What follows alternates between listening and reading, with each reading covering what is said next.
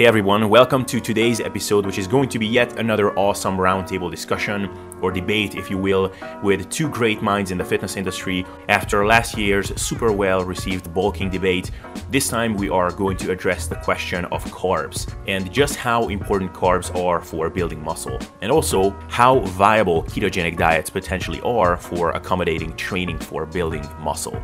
On the panel, we have Dr. Mike Israetel and Menno Henselmans two guys that I wanted to recruit for this discussion for a long time. So I really hope that you will enjoy this discussion. And with that, let's get into it. All right, ladies and gentlemen, if you're feeling a tectonic shift, then it's not without any reason. It's because we have two gentlemen whose aggregate IQs are probably approaching 320. Dr. Mike Israetel and Menno Henselmans. And I'm also here with my IQ of about 80. So we definitely have some really high level discussion ahead of us. And we are going to be discussing carbohydrate intake and the utility of ketogenic diets when it comes to muscle building. So, first of all, gentlemen, thank you so much for taking the time. And let's not waste any more time. Uh, Dr. Israetel, I'm addressing the first question to you. So, if someone wants to put on as much muscle as possible and is interested in maximizing muscle hypertrophy and already has has his calories and protein intake set, then what do you think is the significance of the ratio of carbohydrates and fats in his or her diet for that goal? Um, you know, I think um, as long as you set protein and calories, you actually have done quite a bit to get your furthest that you could. And uh, the entire issue of carbs versus fats is relatively minor. And then uh, I think there's like a two tiered structure that emerges one major hurdle you have to get over is getting enough carbohydrate to support the needed uh, energy expenditure functions and recovery functions of the combination of your uh, basal metabolism, your daily tasks, and your uh, training demands. And that number is really highly dependent on the extent to which you are uh, active through the day and uh, pretty dependent on how much training you actually do. So if somebody weight trains four times per week, um, that's the extent of their physical activity that is uh, planned, then the amount of carbohydrates they'll need is going to be relatively minor. Um, I think you can see a, pretty close to really, really good results with as little as a, a gram um, of carbohydrate, uh, you know, per kilo of body weight per day.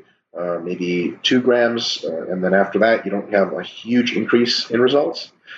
Um, if somebody trains twice a day, uh, sport specific training, tons of volume for hypertrophy or, or, what have you, somebody like a CrossFitter, for example, then a considerable advantage is seen with higher carbohydrate intakes scaled to performance, four grams per uh, kilo per day of carbohydrate, sometimes higher.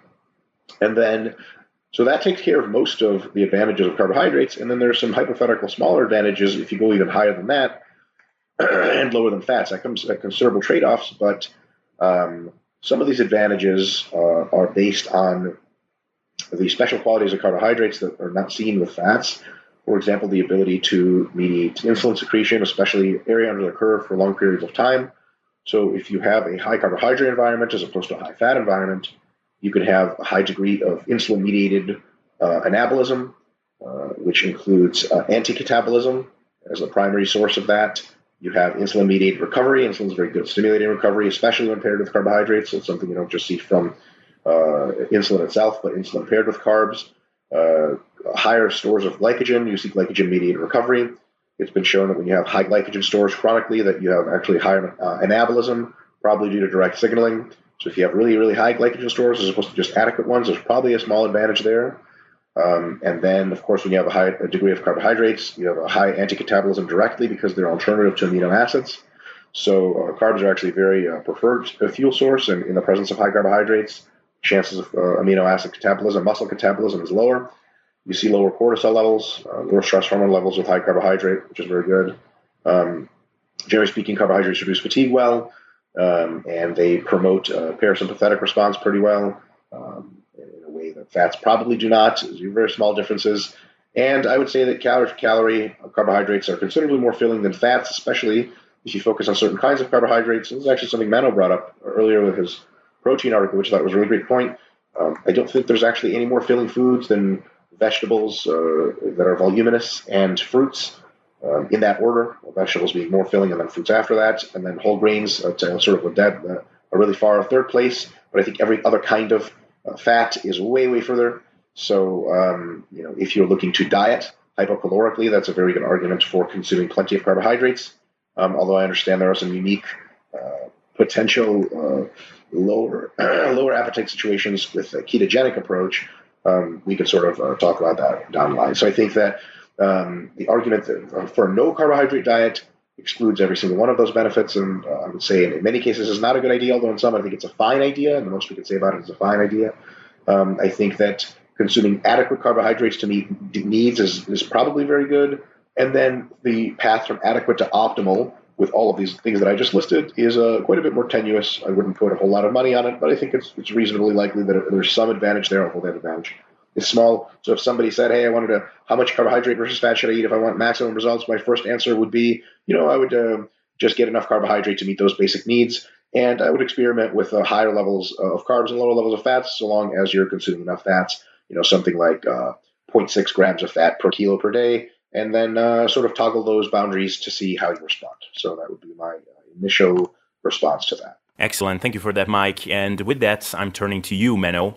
So, my question would be the same. So, if someone is interested in building the most amount of muscle possible, but is not engaging in any kind of concurrent training, such as soccer or jujitsu or anything like that, then if protein and calories are set already, then what is the implication of carb and fat intake for achieving that goal? Yeah, sure. I, um, well, funny enough, I think most people will uh, go into this podcast that know Mike and me with the idea that uh, I'm more the fat proponent and Mike's more the carb proponent. But um, if I hear uh, Mike's talk, then uh, uh in, in, one sense, I'd actually be more uh, pro carb in the sense that um, I, am if I'm vehemently against any diet, it would probably be a zero carb diet, um, maybe even more so than a zero uh, fat diet, um, at least in the short term, because I think zero, zero carb is, is not good. Maybe not even that detrimental for performance, but definitely uh, health and um, health wise, it, it, it's terrible from what I've seen. Some people do really well, I think, in my experience. Mostly people that have a horrible carbohydrate tolerance and uh, often also FODMAP intolerances, which make them uh, very bloated, uh, get digestive symptoms, uh, sometimes problems with uh, appetite when they consume carbohydrates. And instead of learning to avoid um, those foods they're intolerant to and finding out which foods they are tolerant to, because almost everyone has foods they, they do uh, they can eat, even carbs, even most carb intolerant individuals. Um, I think it's more of um, a shotgun approach that tackles these issues with sort of a carnivore diet, but uh, health uh, markers in terms of blood work, what I've seen uh, go down the drain quite fast for many individuals. So uh, I, I, definitely wouldn't recommend zero carb for almost anyone. And even with a ketogenic diet, I've seen you know, reasonably consistent benefits of uh, at least a targeted ketogenic diet approach which means you uh, allocate more carbohydrates pre and post workout, which in my experience also allows for a higher net carbohydrate intake to be consumed, generally uh, sometimes up to 20 grams extra net carbohydrate per day, which is very significant if you're going down uh, to ketogenic levels. Uh, so you get the same level of ketosis while having a higher carbohydrate intake. And um, it's, it's not a major difference in performance, but uh, I have seen in uh, a lot of individuals, of course, you know, placebo is hard to exclude in client data, but repetition increases you know one to two reps extra per set, especially in the later sets, and especially if you do more like a, a bro type workout where you do a lot of volume for one muscle group. I think carbohydrates are actually more important uh, if you do that because you have a lot of volume. And what a lot of people don't realize is that it's not about the the total work you do per session, but the total work you do per muscle because glycogen is stored intramuscularly and it, it cannot be shifted like um, uh, not, not like liver glycogen, which is more flexible in that regard. The glycogen that's in a muscle can only be used by that muscle. So it's because of different um, uh, enzymes that are used. So it's basically that glycogen that's there is, is only usable by that muscle. And if you exceed a certain volume, then basically you're going to uh, potentially exhaust glycogen stores. Now, based on actual research data, you're almost never actually going to exhaust glycogen stores with strength training, uh, at least not concentric, eccentric contractions uh, in typical like free weight exercises uh, or even machines. So um, I don't think that's a major concern, but it might be the case that you get slight increases in performance when you're not bordering on low glycogen levels. Now, overall, beyond that point, when you go uh, above like a targeted ketogenic diet, I think the carbohydrate intake for a pure strength training individual is not very relevant. I think uh, it, it's massively massively overrated. If you look at the research, which uh, we're actually doing a review on that, that is hopefully going to be uh, published uh, this year. And uh, our basic conclusion is that a lot of the proponents of high carbohydrate intake, and it's, it's a lot of research papers as well, that still argue for higher carb intakes, they base their claims largely on endurance training studies, on studies that are not isocaloric, which is a lot of them, and on studies where that are confounded by protein intake. So if you're actually looking at studies where you have, like you say, the same protein and total caloric intake, and you also have similar uh, nutrient timing, and you don't have a very silly uh, research protocol where a muscle is uh, completely uh, depleted of glycogen with lots of endurance training, and then right afterwards you do a strength workout that also has jumping and CrossFit in it, then uh, you're actually looking at very, very minor benefits of additional carbohydrates, uh, especially because uh, it's neither the timing nor the total amount that's usually relevant because uh, with strength training, most uh, individuals will have at least 24 hours between workouts, and the total glycogen uh, depletion that they uh, can establish in a muscle is going to be 20% or so, uh, often not more than that. Even in bodybuilders, professional level bodybuilders, they found glycogen depletion levels in between like 15 and 24% when you do a typical like bro high volume bodybuilding workout. So in that sense, I definitely agree with Mike that not a major concern for most individuals. Uh, I would add, though, if you start doing very glycolytic activity on top of that, like high intensity interval training, uh, potentially also like very high repetition work, maybe things like Widowmaker squats uh, that are sort of more on the edge. CrossFit would be something that's very uh, much of a borderline situation, I'd say. Then uh, carbohydrate requirements uh, skyrocket, actually. If you're looking at the glycogen expenditure or the glycogen depletion that you establish with one all out sprint on a bicycle ergometer, for example, uh, some research has found that just two sprints can result in 44% glycogen depletion because it's very, very high work rate. It's very, very uh, glycolytic, so glycogen is the primary uh, substrate, and it's concentric only, which has a much, much higher rate of work than dynamic contractions. So then you're looking at a very, very different ballpark. So as soon as you go into the like team sports, athletes, uh, CrossFit's a bit borderline, but as soon as you go into those kind of realms, then carbohydrate uh, requirements increase quite dramatically.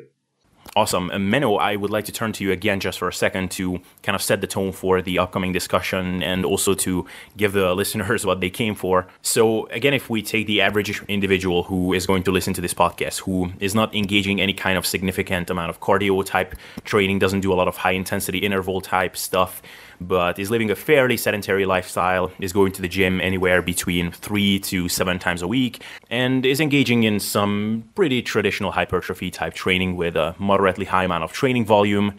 Do you think that this person, if they employ a ketogenic diet or a targeted ketogenic diet, but we are still talking about carbohydrate intakes of under 100 grams, do you think that this person could build the same amount of muscle as he was to do so if he was to eat a pretty high carb diet or at least a moderately high carb diet? Yes, I do. If you have a properly set up ketogenic, targeted ketogenic diet, I think uh, most individuals that do pure traditional strength training will get the same results. And this is also what most research studies at the moment indicate, uh, discounting uh, one very small study in untrained individuals that found a benefit of ketogenic diets for body composition and of course the Jacob Wilson study that I'm also discounting for uh, suspected data frauding, uh, then most of the literature is uh, very indicative of uh, equivocal uh, results for the ketogenic and non-ketogenic groups.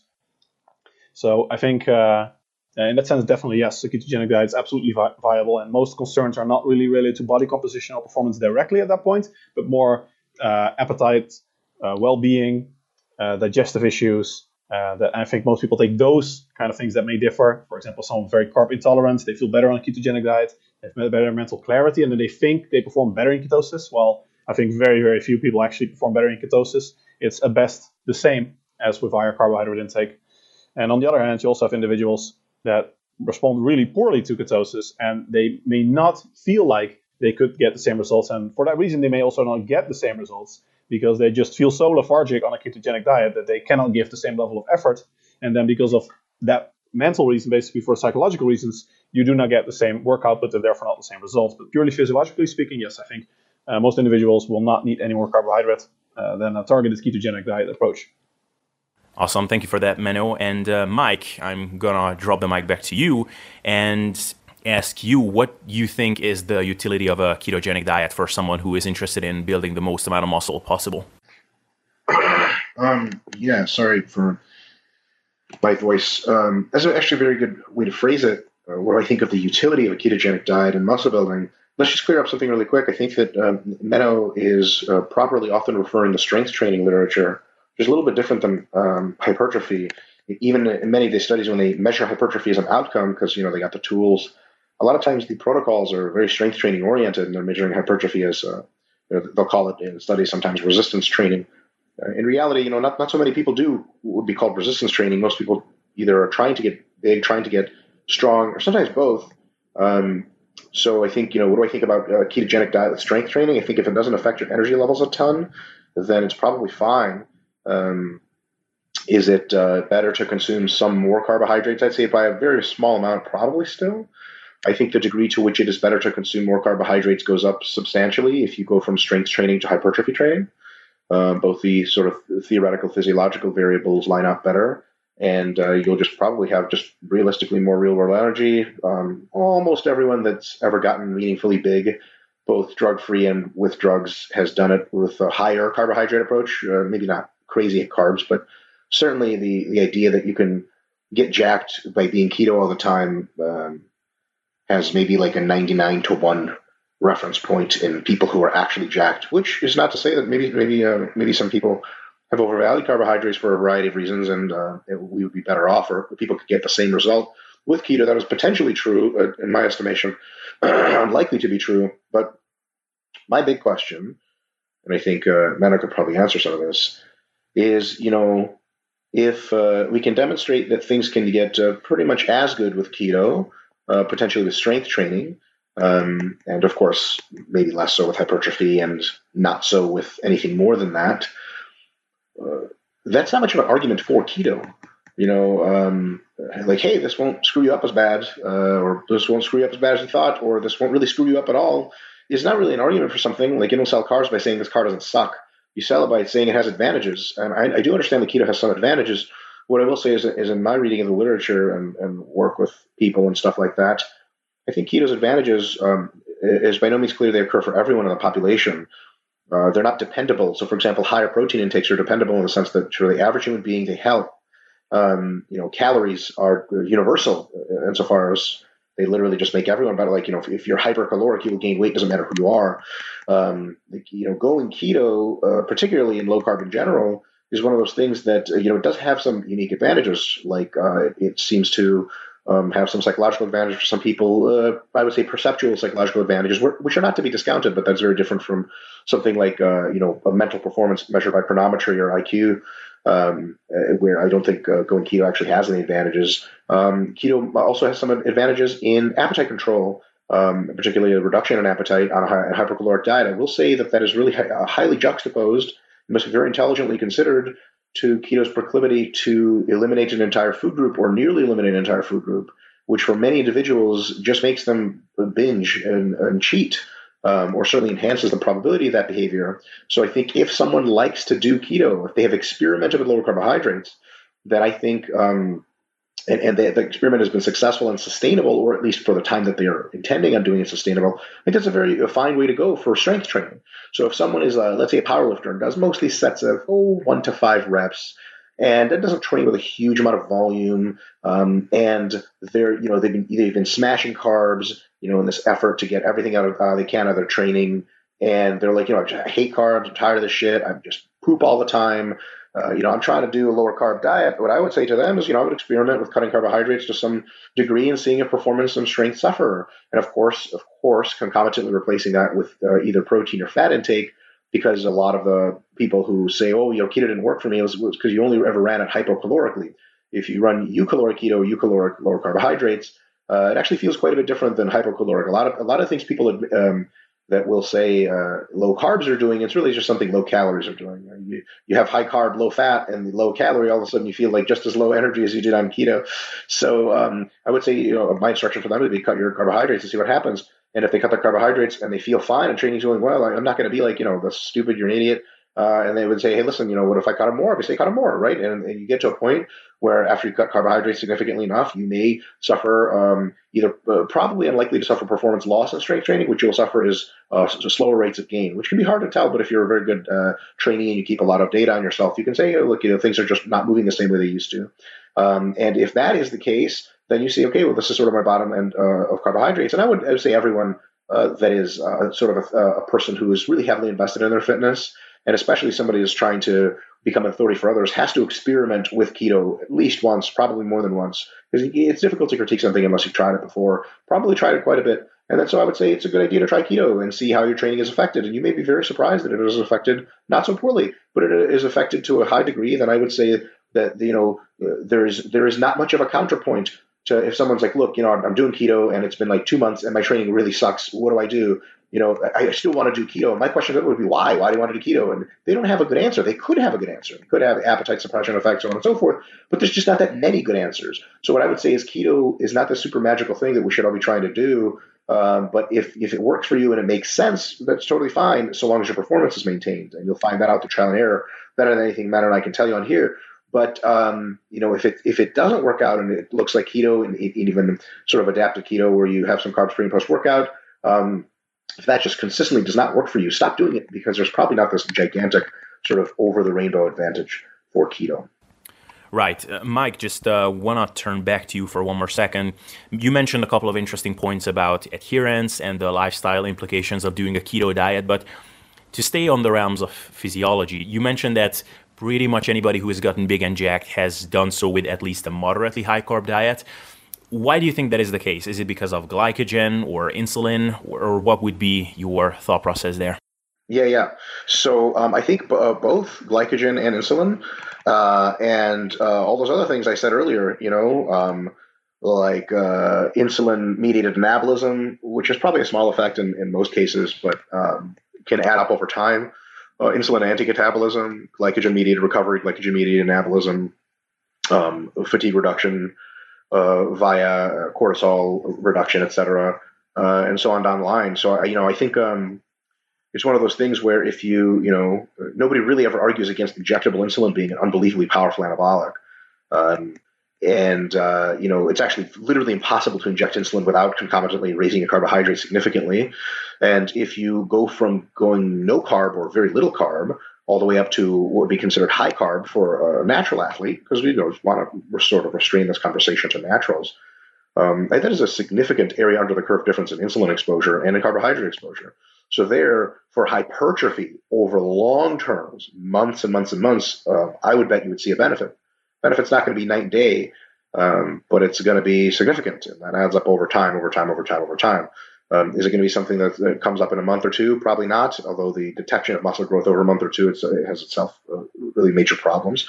So I think that that yes, insulin plus carbohydrates, uh, plus carbohydrate exposure, plus glycogen, all three of those together uh, end up being a very positive environment for anabolism, um, and I think that's uh, probably a good thing. And and so long as you don't dip so low in fats that you hurt other parts of that process, particularly sex hormones, I think that makes a lot of sense.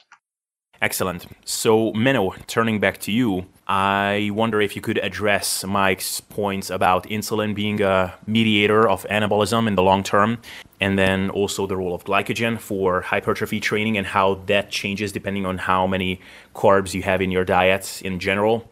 And then perhaps you could also touch on Mike's critiques for strength training studies not necessarily being appropriate when we want to determine how effective a diet is for potentiating uh, hypertrophy and muscle growth. So, so yeah, go ahead. I think uh, there's not much difference between hypertrophy and strength training. I think strength training, resistance training, hypertrophy training, for most people, they'll fall in the same ballpark when it comes to uh, carbohydrate requirements. You really have to go up to like CrossFit level to before the, in the literature you start seeing borderline cases, like non, not significantly different, but looking at the absolute values, uh, it would suggest there's a difference. Um, I think insulin is probably not relevant for most people. Insulin has a very um, interesting relationship with uh, anabolism in that within the physiological range, uh, it stimulates um, muscle protein synthesis and uh, decreases muscle protein breakdown up to a certain point, up to you cross a certain uh, threshold. and after that, there's no more effect. And as it turns out, that threshold is very, very low. You achieve it with just 20 grams of whey, and there are many studies that look at the effect of adding carbohydrates to protein, and they found no effect. That you increase insulin, you increase um, glucose levels further, but there's no more um, decrease in protein breakdown, nor is there uh, increase in protein synthesis. Now, it seems that based on uh, a little research, that if you start injecting insulin and you go up to the uh, supraphysiological range, then, uh, as Mike said, uh, it does appear that it is uh, stimulatory of muscle protein synthesis. Now, I don't have that much experience with my clients of people on gear that use insulin. I've, I know a few, though, that basically reported nada in terms of results. I'm also quite skeptical of it myself, but like I said, uh, I know a lot of people that do swear by it. Uh, it may seem, uh, or it seems like there could be a positive interaction if you also throw growth hormone and a very, very high dosage of uh, androgenic anabolic steroids into the mix, and you it's more of an interaction effect. Uh, whereas if you know someone's diabetic or someone just injects a whole lot of insulin without being on gear, I think uh, that will do nothing positive for muscle growth. Uh, so I think it's, it's more of an interaction effect there, and it's probably not relevant for the physiological range. Because, uh, like I said, based on research, you, you cross that threshold for the maximum anabolic and anti-catabolic effects of insulin very quickly as soon as you have um, adequate protein intake. So yeah, I think it is crucial to have protein with each meal, including pre-workout, pro-workout, uh, post-workout, and that pretty much makes uh, further carbohydrates at that point redundant. I think in terms of um, any insulin-mediated benefits. As for um, glycogen, I think you won't, uh, you simply won't reach the level of um, uh, glycogen depletion that is actually uh, detrimental for performance if you have at least a proper targeted ketogenic diet. So you're talking, um, there may only be detrimental effects when your carbohydrate intake probably goes below about 100 grams, purely um, in terms of actual glycogen depletion. Because, like I said, you pretty much also always have 24 hours at least, even if you train each muscle group every single day, that's still 24 hours before you get glycogen um, for glycogen resynthesis to occur. And if you look at studies like Pascoe et al., that found that 75% of glycogen is already resynthesized via the Cori cycle within six hours post workout, even while you're fasted. It basically, the body recycles the produced lactate, and the traditional hypertrophy training uh, burns a lot more glycogen, and that is accompanied with very high lactate uh, production. And that lactate can be effectively recycled. Recycled is a it's a bit of a misnomer here, but I think it uh, catches the process quite well. It's recycled back to glucose via the Cori cycle, and if you add to that, uh, that typically you will have a very high intake of uh, glycerol, the backbone of um, triglycerides, with uh, high fat intake. That can also be used to uh, resynthesize glycogen and produce glucose. Then, even without any uh, or significant without any significant contribution of gluconeogenesis from amino acids, you already have enough time for the body to actually resynthesize the little glycogen uh, that was lost, especially if you also add in fat adaptation, potentially higher contribution of fatty acids during exercise, especially um, in between the workouts to resynthesize glycogen. I think you just won't get to the realm where you actually need additional carbohydrates for um, glycogen production and therefore performance.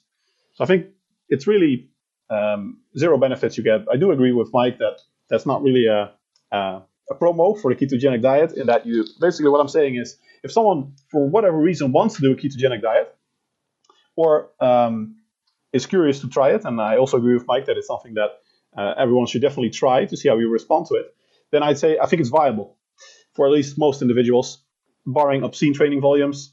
May may definitely not be viable for people on gear, and I think that is probably the reason why most people don't, um, why we don't see many jack people uh, that have done ketogenic dieting. I will note though that there are quite a few. If you actually look at the, the low carb community, uh, Luis Villaseñor being a, a, primary one who has literally built his entire physique in ketosis. Like I'm talking literally, he's been in ketosis for like 10, 20 years or something.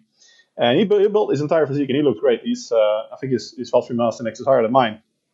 Um, so there are definitely those individuals. Most people just don't do it. And I think also you don't really see it because there is a very small minority of people who actually lo- love ketosis so much they just do ketosis for life. But there is a much more significant, min- still a minority, but a more significant minority of people that react well enough to a ketogenic diet to experiment with it and occasionally do it when it suits their lifestyle, the available food choices, uh, and just the, the time. So then, for example, for the appetite suppressive benefits that uh, may, they, they respond very well to, so they use a ketogenic dieting when cutting. Now, I think that is pretty much the only scenario when most people want to use a ketogenic diet. And I think there is a very clear limit, a very practical, clear limit in terms of when you want to stop using a ketogenic diet. And that is when you get to a energy intake where when you're still in ketosis, so your net carbohydrate intake is very restricted, protein is also restricted. Many people don't realize this, but protein will also kick you out of ketosis. And yes, there's a lot of talk about um, it being um, supply or demand driven. Uh, the fact is, if you get enough protein in someone, they will go out of ketosis. Like, there seem to be some exceptions in men, but for women, it's quite clear. You can just measure it uh, with a breath analyzer or uh, ketone blood measures. Just look at the millimolar levels of ketosis. Add 100 gram protein to the diet, they will you will see the levels drop. So you, you're restricted in carbs, you're restricted in protein. What happens at the point when your fat intake starts exceeding your protein intake? I'm talking in grams. So you're say you're consuming 150 grams of protein, and your energy intake is so high that your fat intake has to go above 150 grams. At that point, you're just looking at a really sucky diet. Like you really have to really hardcore law of ketosis to still want to do ketogenic diets at that point because you're then you are literally talking about drinking oil. Now, for most people, it's absurd. They talk, oh, I don't like ketosis. They're drinking oil. Those people just don't know how to do a ketogenic diet. You're still talking lots of veggies, um, meat, eggs, it's it's even very easy to still get to that point because if you have 150 gram protein, 150 gram fat, and a lot of people that are so brainwashed by our carb diets, and like they, they come to me, I see this all the time with coaching. Oh, how do I get these fats in? Uh, I mean, I have to drink olive oil, whatnot. No, just replace your protein intake with high fat sources. These people are consuming low fat cottage cheese, and then they start drinking olive oil to get the fats back in. If you just consume full fat cottage cheese, eggs, you stop throwing away the yolks, you start consuming full fat dairy, full fat meat, then boom, you've got your fats. Done. Uh, extra taste, no extra money, very easy, tasty way to get those fats in. So uh, until that point, it's all fine and dandy. But when you've exhausted carbohydrates and protein intakes and you still have to get more fat in, you start looking at like pure fat intakes and foods that have more fat than protein. And you know you can get you can get some way if you really like pork and cheese, but um, that's also not the best for your health probably if you start relying on that exclusively as your protein and fat sources. So then, yeah, you start talking about drinking oil, and that just really sucks. So I think that's the reason you never see people, or never you, you rarely see people that, that bulk in ketosis. It's not because it's not physiologically possible; it's just that practically it, it really sucks. Yeah, although now that you mentioned that, my mind immediately went to peanut butter and almond butter, but uh, there might be some issues with the excessive protein content or uh... the carbs. The carbs, the carbs are the problem. You can't you can't eat nuts and peanut butter in a ketogenic diet, or at least you can, but it's a very limited amount. Uh, the best would actually be um, what are they called? The not macadamia nuts. Um, if if you go truly low ketosis and you want to keep it healthy and satiating, and you still want to get your fiber in, so then you're talking you want to use pretty much all your net carbs for veggies, maybe strawberries. Fruits are already pretty much off the table usually. I mean, you're talking even things like coffee and stuff can be problematic because of the carbs. Uh, many sauces are problematic. Uh, so nuts, nuts are not even on the table for most people um, you're really talking oils. Okay. All right. So, Dr. Mike, are you are you open to the potential possibility that the high carb preference in the professional bodybuilding world is influenced by compound and uh, anabolic steroid use? Uh, what would you say to that? Yeah, I'm you know I'm open to to everything. Um, there's certain possibility that that is that that is the case. Um, I don't uh, I don't assess that possibility as very high because almost all drug-free bodybuilders swear by carbohydrates. And as a matter of fact, if you're on enough gear, you can drop your carbohydrates considerably and seem to not care because the gear just powers through everything. Um, if you're drug-free and you drop your carbs, and that can lead to really not great things. And uh, you pay very dearly if you're drug-free and you do some things that your body's not a big fan of. Uh, there also doesn't seem to be a, a much higher prevalence of keto use in individuals that are drug free versus drug using individuals, and that when individuals that are drug free gain mass, they seem to do it predominantly through a higher carbohydrate approach. It doesn't seem like any more so than individuals who are running any other kind of compounds. Um, so that's definitely, uh, you know, is it possible that there's a, an exaggerating effect of excessive, super high carbohydrate consumption with uh, the combination, particularly of growth hormone and, and insulin injectable? Yeah, absolutely. Um, does that mean that you don't get uh, pretty decent benefits of super high carbohydrate dieting uh, if you're drug free? No, I think you still get uh, quite a few benefits. Um, I will say that the the literature on uh, the sort of equivocal uh, or equivalent insulin secretion uh, between whey protein and um, uh, and uh, carbohydrate intake. I don't think there's a sufficient volume of literature there to, to conclude very, very strongly that that uh, that the insulin secretion is um, you know the same, especially over and over and over. So yeah, whey protein does a very good job of secreting insulin. The thing is, you don't eat whey protein all day long, and if you did, it'd be a very interesting diet. However, if you you can't eat uh, considerable, you know, if you you can eat 100 grams of carbs at each meal for the entire day. And uh, boy, oh boy, is that a lot of insulin area under the curve that you simply don't get from eating chicken and uh, nuts and all this other stuff. Um, so I think there's still an insulin net benefit there. Uh, maybe you know, if, if you you know post workout window you want some good insulin spike, whey protein is fine. I don't think you can have whey protein. Most people don't uh, every single hour of the day. Um, I think there's a limit there. I think there's a limit in the way the studies assess um, muscle growth. Uh, they usually do it through uh, muscle protein synthesis, which is measured acutely. I, I, have yet to see very much good data on long-term assessment of muscle protein synthesis, and particularly actually hypertrophy of higher carbohydrates uh, or very high carbohydrates to very low carbohydrates on a hypercaloric gaining plan. Um, I think there would be a difference there that would be small but meaningful. Um, and then uh, I think lastly, you know, fats are considerably more adipogenic when consumed in excess than carbohydrates. Um, of course, both are adipogenic if the uh, excess of calories is consumed. But um, I think that if you consume anything in excess, uh, you know, protein doesn't seem to be very adipogenic uh, at all, although you know does push other nutrients that you're consuming uh, to be adipogenic just by displacing them. Think carbs are probably in second place and they're not so bad. But I think pretty much any fat you eat that's over your intake is going to go be stored as fat or very close to. So you know when people are eating uh, you know really high amounts of fats and very low carbs, the additional benefits to eating that sort of unbelievable amount of fat are small, if, if not zero. The additional, at least theoretical benefits of eating a super amount of carbs is more insulin, uh, more topped out glycogen. By the way, there's a, a, decent reason to believe that very high storage of glycogen, uh, not just moderate, but very high storage of glycogen, and the avoidance of low states almost entirely provides an anabolic signal directly from glycogen storage mechanisms to muscle tissue. So there's something to be said for keeping really, really stocked up versus just avoiding the very lowest extremes. So I think all those advantages of super high carbs um, over time, uh, I think, amount to something and don't come with a really huge adipogenic risk. Um, but I think that super high levels of fats do come with a huge adipogenic risk.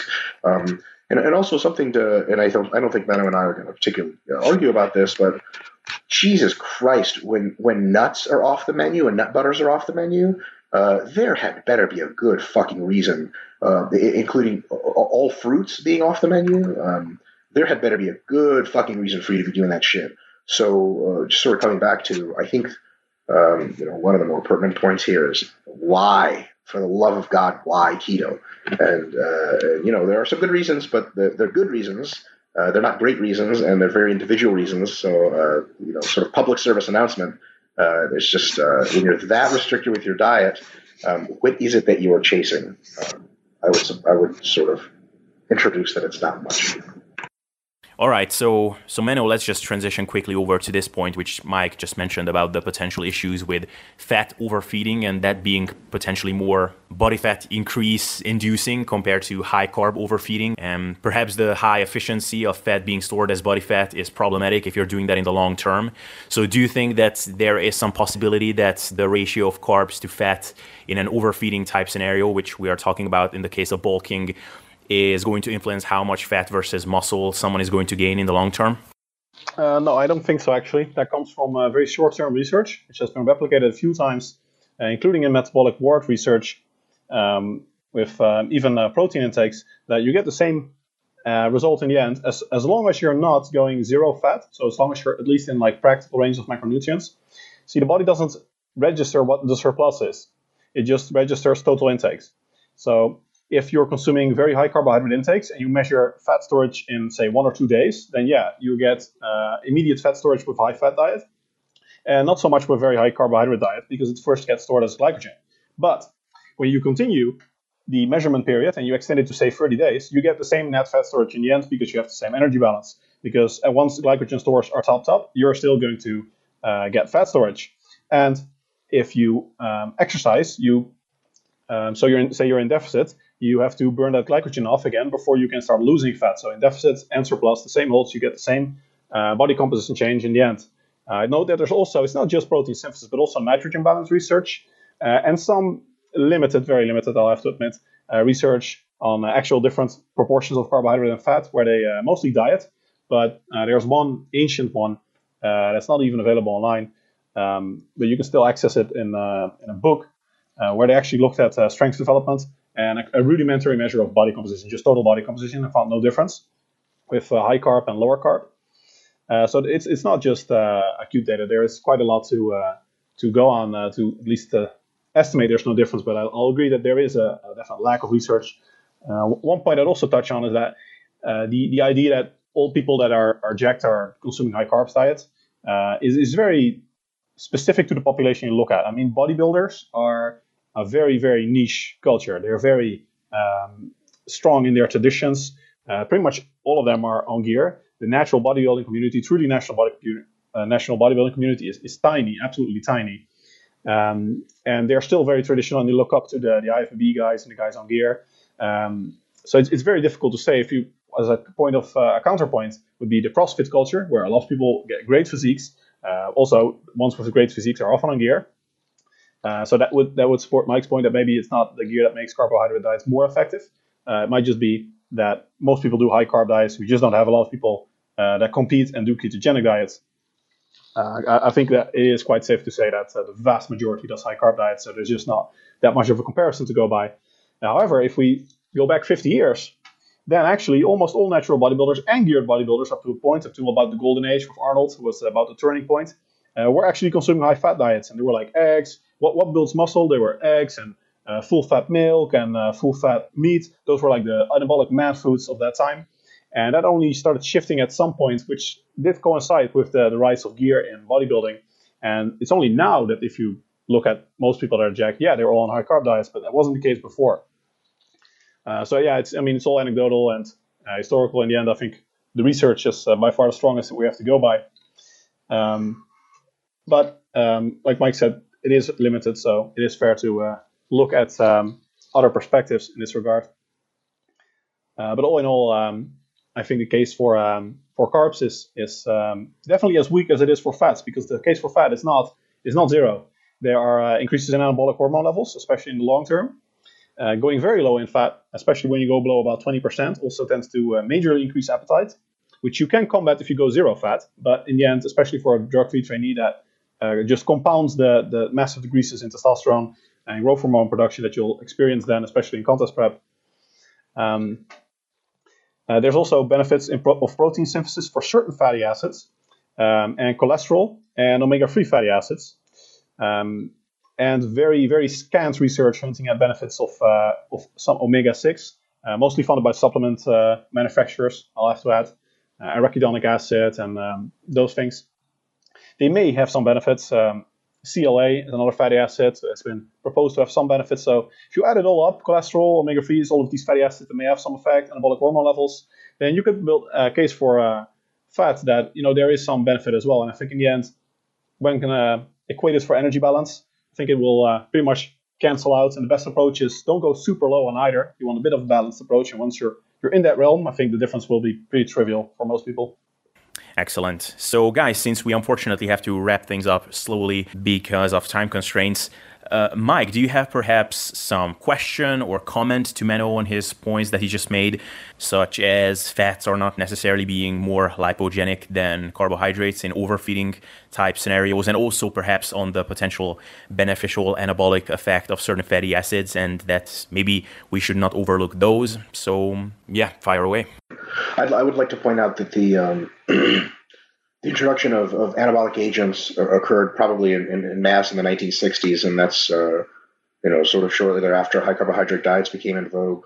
But the introduction of uh, injectable insulin did not occur until two generations later, um, probably more more in the 90s than anything. And uh, the introduction of growth hormone occurred in, in, very small small ways in the 80s and much bigger ways in the 90s. And by then, um, very high carbohydrates had been established for 20 years. So I, I, don't think that, that that concordance occurs. I would also uh, like to point out that shit people used to do back in the 1950s uh, is an interesting argument. Uh, it potentially has some weight, but also people just weren't that jacked back then. Um, so you know, it's it's one of those things that maybe that people use a high carbohydrate diet now and have for the last two generations because it is more effective, and people used to use another diet uh, because they didn't know any better. Um, but uh, but perhaps uh, there's something to be said for a counter argument there. Excellent. Um, well, uh, gentlemen, I think that we uh, pretty much exhausted this. I mean, we absolutely didn't. We could go on for another hour. And once I'm Joe Rogan and I can fly people over for my three hour podcast, you guys will be definitely there for my first episode to talk about this further. But this is as far as we get to go. And so, gentlemen, thank you so much for taking the time today. It was a pleasure talking to you. Likewise. See you guys. Thank you so much for having us, Emil. Alright everyone, I hope you enjoyed this episode. I just like to quickly mention where you can find these guys because we didn't have time for that at the end. So Mike can be found at renaissanceperiodization.com. They have a lot of cool things, articles, videos, and books for you to check out. Their recent book, The Renaissance Diet 2.0, just came out recently, and I've had the pleasure of reading that myself. Highly recommended. They also have a new app, the RP Diet app, which might be out already, and you might want to check that one out as well. Mike can also be found at at RPD Mike on Instagram. And the Menno can be found on mennohenselmans.com. You can read all his articles there, which are super well done. You can also check out his coaching service if you're interested and his PT course, which I believe is going to launch in March. So if you want to learn all the fitness secrets of Menno, then you might want to sign up for that.